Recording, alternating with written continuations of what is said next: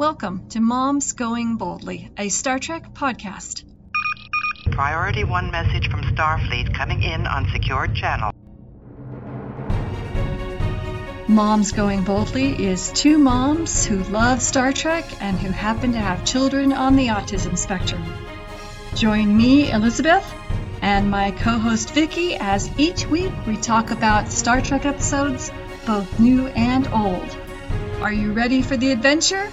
Come join us on Moms Going Boldly.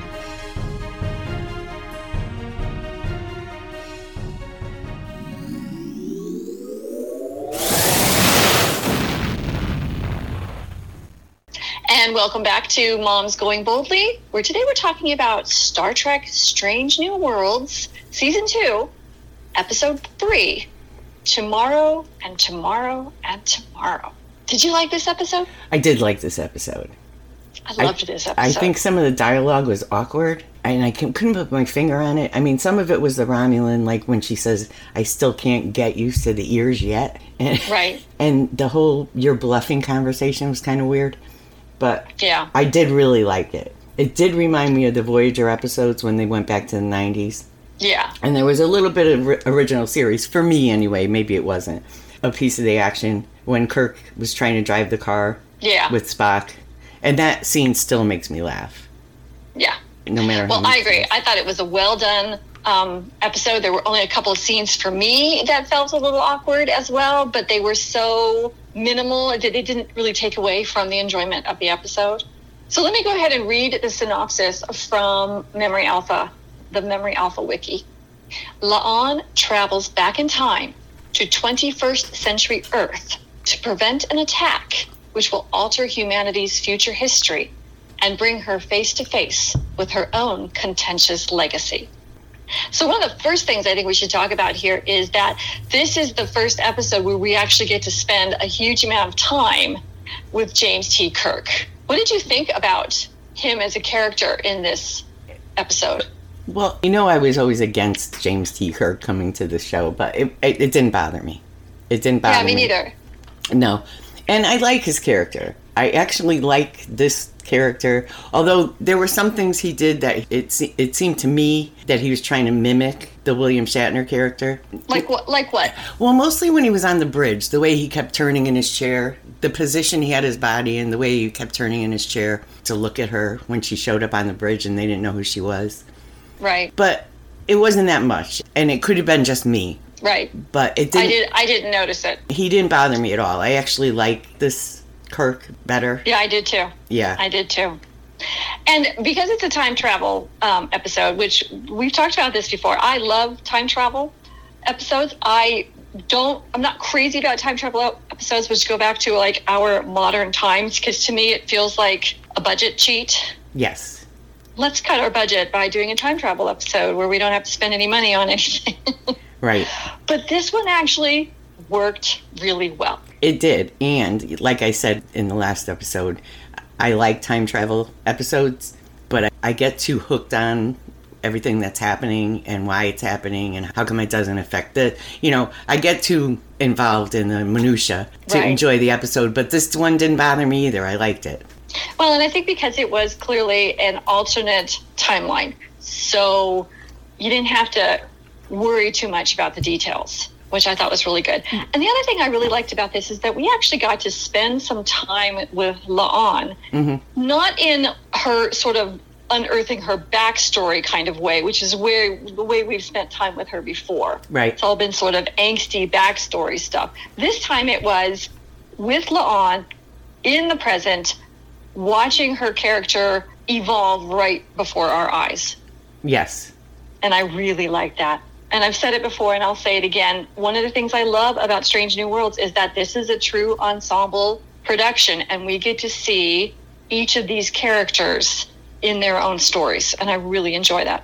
yeah So we start off with La'an kind of going over. It's like a, it's her log. She does her log voiceover, and we kind of get to see her daily stuff where she's dealing with people's complaints to security right throughout the ship, and it's Right. and it's and it's handled in a really light, funny way. And we get to see a sense of humor in her that we've not really seen before.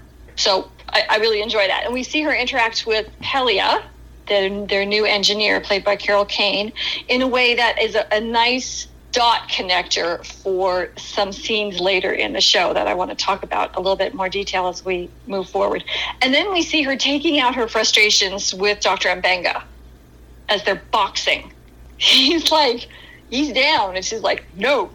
He's like, as your doctor, you're not my doctor. Okay. As your sparring partner, go see your doctor.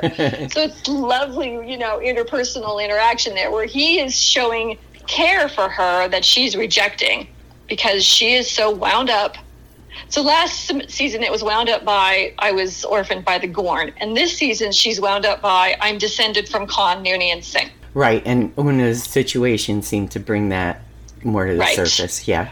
which was really cool because it made sense. Right. You know, now we're and now we're you know we're going to have like a war with the Gorn. It looks like so far from this season, and she has to deal with her augment background because of Una's trial based on the fact that she's genetically you know was genetically changed. hmm So the connectivity is really nice. It's not like, oh, we're going to throw out now this issue and sort of it comes out of nowhere. The connectivity was is cool. So one of the things that Dr. Mbenga says to her is that, you know, it seems to me this is really lonely. You're carrying this all by yourself seems lonely. And she sort of rejects him and she walks off and she leaves. And she encounters, as she's going by herself down a corridor on the ship, she encounters this man who appears out of nowhere. He says there's been a terrible attack in the past and she has to go to the bridge. And he hands her a device and dies. And then the time changes. It's like you see like this fabulous little mirage effect and then it's clear to us as the viewer she's now in a different timeline. So she goes to the bridge and discovers James T. Kirk is the captain, not Captain Pike. And she discovers that they are being hailed by a Romulan. The ship's in red alert. Excuse me, and they're being hailed by a Vulcan, and it's Spock, and he's asking for their help to fight the Romulans, and they're like, "No, we got our own Romulan problem. Thank you very much." And she says, Captain, I need to talk to you. And he's like, What are you doing on my ship? And then they go into his ready room to discuss it. Now, this is the first thing that I kind of had an issue with that sort of to me didn't feel quite normal. I would think that if they're at red alert and they're in some kind of conflict with the Romulans, a stranger on his ship should be in the brig. Yes. So just going into the ready room to have a chat all by themselves seemed a little odd to me. But I was willing to let it go. Maybe they did a DNA scan on her and they concluded she was human and so they knew she wasn't Romulan. I don't know. But you would think an intruder on the ship would merit at least security. Yeah, absolutely. but it's a small thing. It's a really small thing. They get into a discussion about how, and this is for our benefit as the viewer, she's realized she's in a different timeline. Her time has now disappeared because of whatever changed, and they need to go back and fix it. And he's like, Yeah, whatever. I don't believe you. I think you're just nuts. And then they get into a, a, a tussle over the time travel device that the man in the corridor had handed her before he died.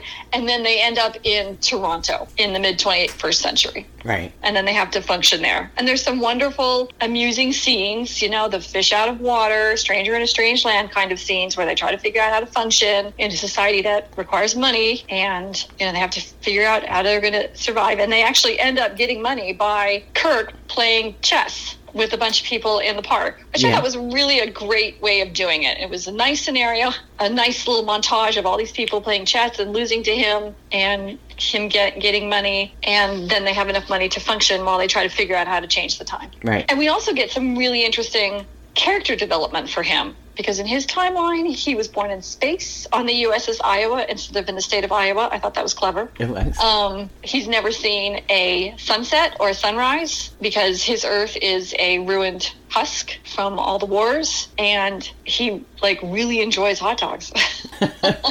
so then they go to a hotel room, and this is the second place that I was not real happy with the story. She can't sleep. They're in a hotel room. He's sleeping on the couch. She's sleeping in the bedroom, and she can't sleep, and she wanders out. And the first time I watched it, I was kind of like, are they trying to make it look like she's attracted to him? I- and then she did see him get undressed and kind of watched him like she was admiring his body for a moment. Yes. Her wandering out, and they have it was the music that did it. yeah, I think that's what they were trying to tell us right there. And Yeah. I was like, there hadn't had enough interaction for that kind of attraction to start yet. This is a woman who keeps everyone at arm's length. Exactly. This it didn't make any sense to me. When I watched it the second time, her expression didn't communicate that to me. Her expression and her body language said to me she was lonely and she was feeling uncertain about you know, where they were and what they were doing. And he was the only person she could turn to because he was the only person understood. It was only the music that made it seem romantic. And so when I cut the music out, everything else made it made it seem a little bit more natural. Like she just this is unnerving and I need to talk to someone and this is the only person I can talk to. It's possible. I'm going with that because that's what I wanted because otherwise it doesn't make sense. No, it didn't make sense. I mean, I, we saw her watching him in the dressing room, and then we had this scene, and I thought, I was like, okay, already? You know, I thought Yeah, the same was- thing, but I think that's what they wanted us to think. Well, and if that's what they wanted us to think, I think it was a little bit of a misstep because there just hadn't been enough interaction between these characters yet. It made much more sense for the romance, which did eventually blossom later in the story. And when it did blossom, it felt perfectly natural. They had been through stuff together. You know, they had been through a car chase and they had gone into Vermont to find Pelia. They had been through stuff together. They had laughed. They had shared meals together. There was just, you know, all of this togetherness. Then it made sense for them. And most importantly, he did not recognize her name, Right. which should have been a clue to her, but we'll get to that in a minute. And the fact that, of that helped her relax such that then the romance made sense. But before all that, it didn't make sense to me. No, it didn't make sense to me either, but that's Yeah. where I thought they were going. Yep. Yeah. So when they wake up in the morning, they actually get into an argument because he's sort of like, why would I want to help you? I'm just going to hang out here and enjoy 21st century and, you know, watch the sunset because I don't ever seen sunsets before. Because if I help you, it's going to change my past. And he only was convinced to help her when he was like, I might not even exist. She goes, Oh, you totally exist because your brother tells me all about you. Right. And he's like, My brother's alive. And that's the moment he changes. When the realization that the future she comes from is better for him, then he's like, Okay, I'm on board. Right. And then the, the bridge outside their window blows up. And that's when she realized that the time travel instructions were not to get to the bridge to find James T. Kirk, but to get to the bridge that blows up in a terrorist act. Ex- except for that silly scene with her looking at him longingly in the while he's sleeping on the couch and not really sleeping. This episode is almost flawless. They discover evidence of future tampering. They encounter a crazy conspiracy theorist who thinks that aliens is inter- are interfering with Earth's progression and are re- responsible for the bridge blow up. And before we realized she was a Romulan, she kind of reminded me of the Sarah Silverman character. Yes. Yeah. Yes, exactly. And I'm kind of wondering if the Sarah was a throwback to her. It had to be because when Voyager went back, it was because of a time problem. And she just reminded me of the Sarah Silverman character too much for it to be not related. Yeah. Yeah. Yeah. Uh, Rain Robinson was the name of her character in that episode. Yeah, I agree. She did remind me of her, and it was charming. And you know, and this is after the car chase that you talked about. About that was kind of referential of Kirk trying to drive a car in a piece of the action. Yeah, Yeah. yeah, So that was good. Anyway, and then they go find Pelia because La'an remembered that Pelia said she had a place in Vermont. So they go find her in Vermont. Says to her, I know you're a Lanthanite. I know you live here forever. We both have secrets that we don't want people to know about in this time. And we need your help to be an engineer. And she's like, I'm not an engineer. I just sell stuff I stole. Which is funny because now we know that La'an is actually the reason that Pelia is on board the Enterprise because she triggered her interest in engineering. So they figure out a way to find the Romulans. And they, that's what they determined from the crazy girl who turned out to be a Romulan right. um, was that the Romulans were on Earth. They find a way to track where the Romulans are going to go next. And then Sarah, the Romulan disguise, confronts them.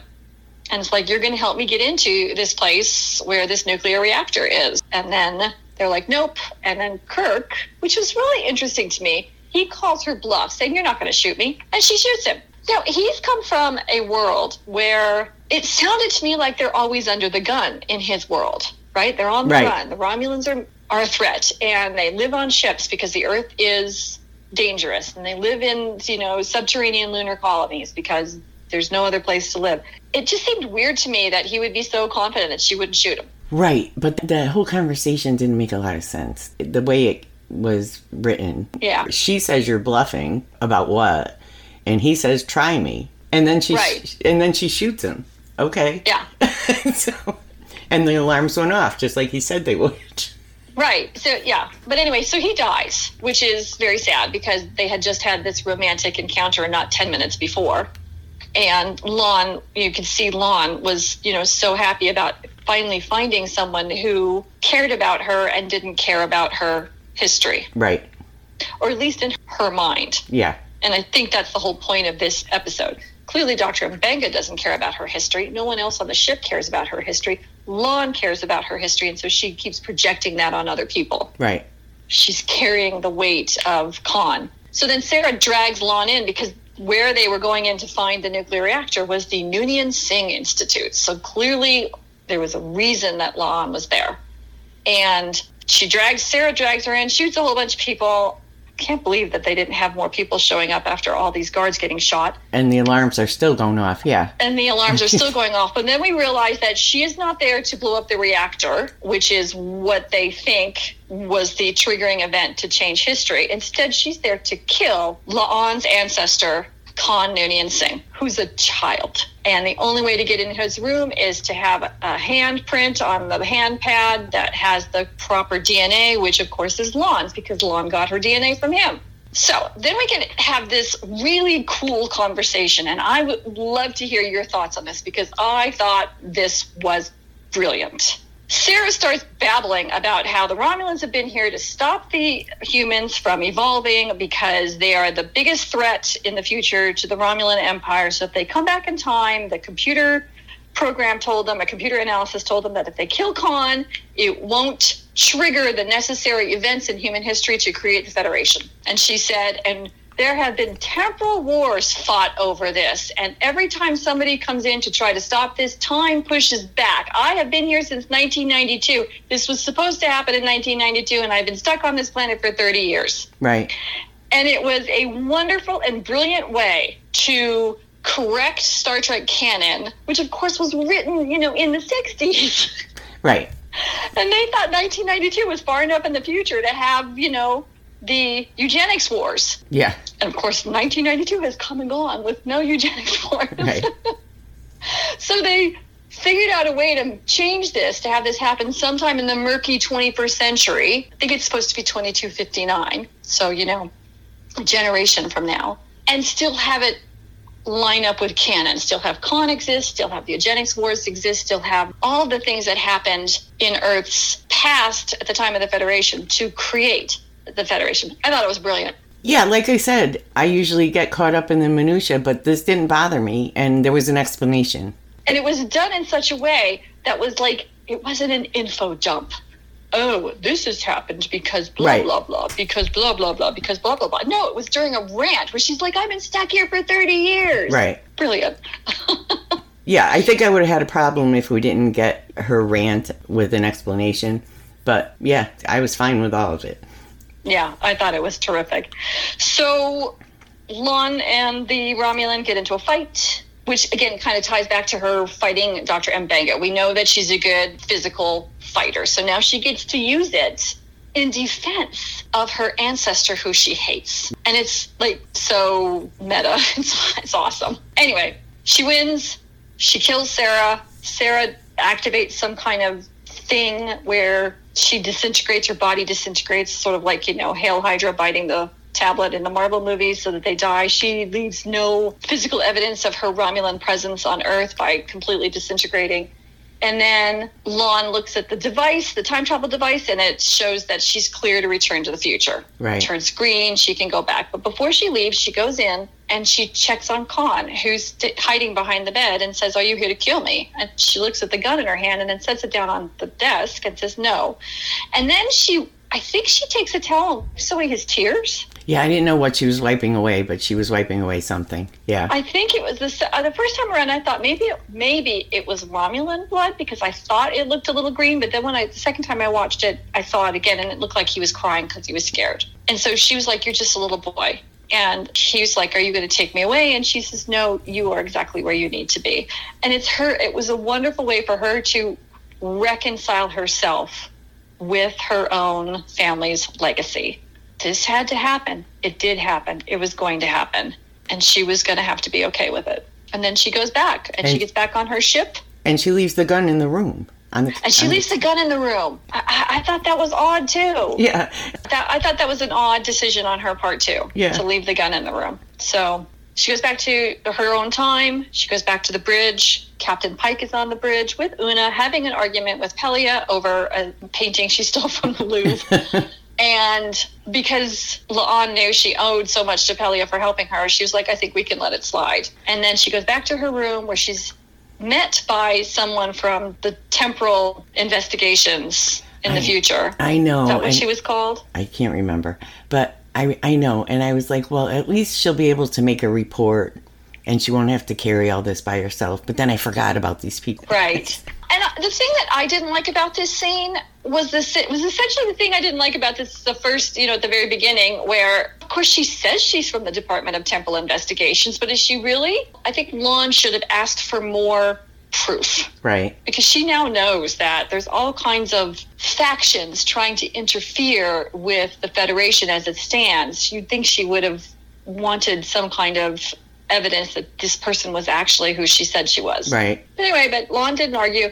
She gives her back with the device. She's told that she can't discuss anything that happened with her with anyone from this time. That's what this woman said. And I mm-hmm. took note of that. And then after this woman leaves, she kind of starts to relax and she's trying to process everything that happened to her. And all of a sudden, she gets up and she goes and grabs like a pad and she calls Lieutenant Kirk Right. and asks him indirectly where he was born and confirms that he was born on Earth. She knew he had gotten his sunsets back. He says, Buy me a drink the next time we're at Starbase at the same time, and I'll tell you stories about my brother. And they hang up, and then she starts to cry. And this was heartbreaking. I kind of felt like they spent too much time watching her cry. I think they could have given some of that time to her questioning the lady from Department of Temporal Investigations and then and then sort of faded to black as she was crying. And I was really hoping that Pelia would appear. There's my question. Does Pelia remember her? I'm sure she does.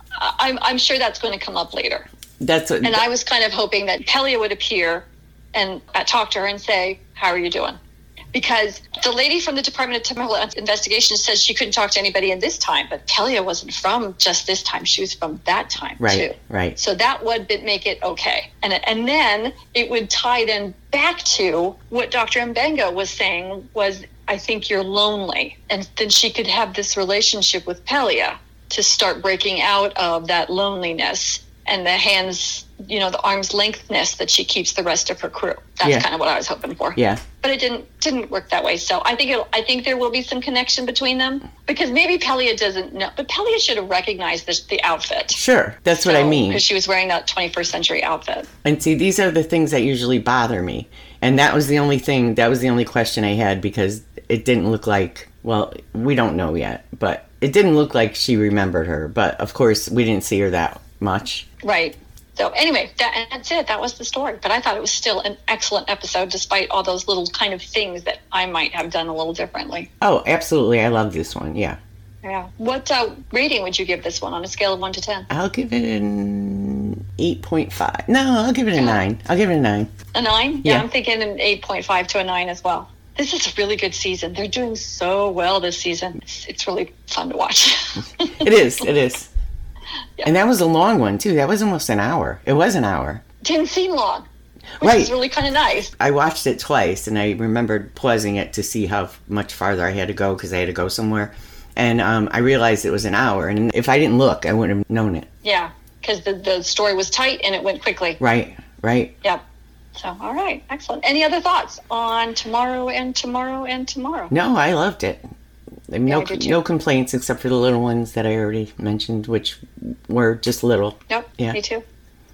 Okay, well, then we invite our listeners to join us next time when we talk about Star Trek Strange New Worlds, Season 2, Episode 4 Among the Lotus Eaters.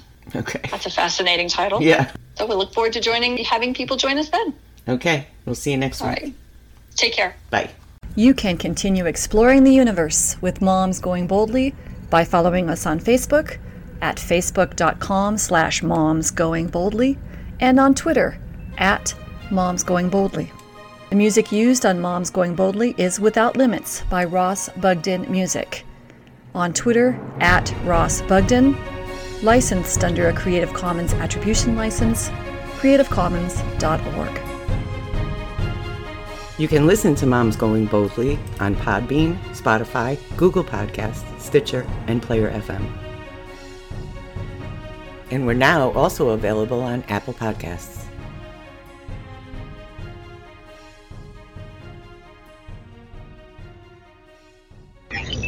Transfer complete.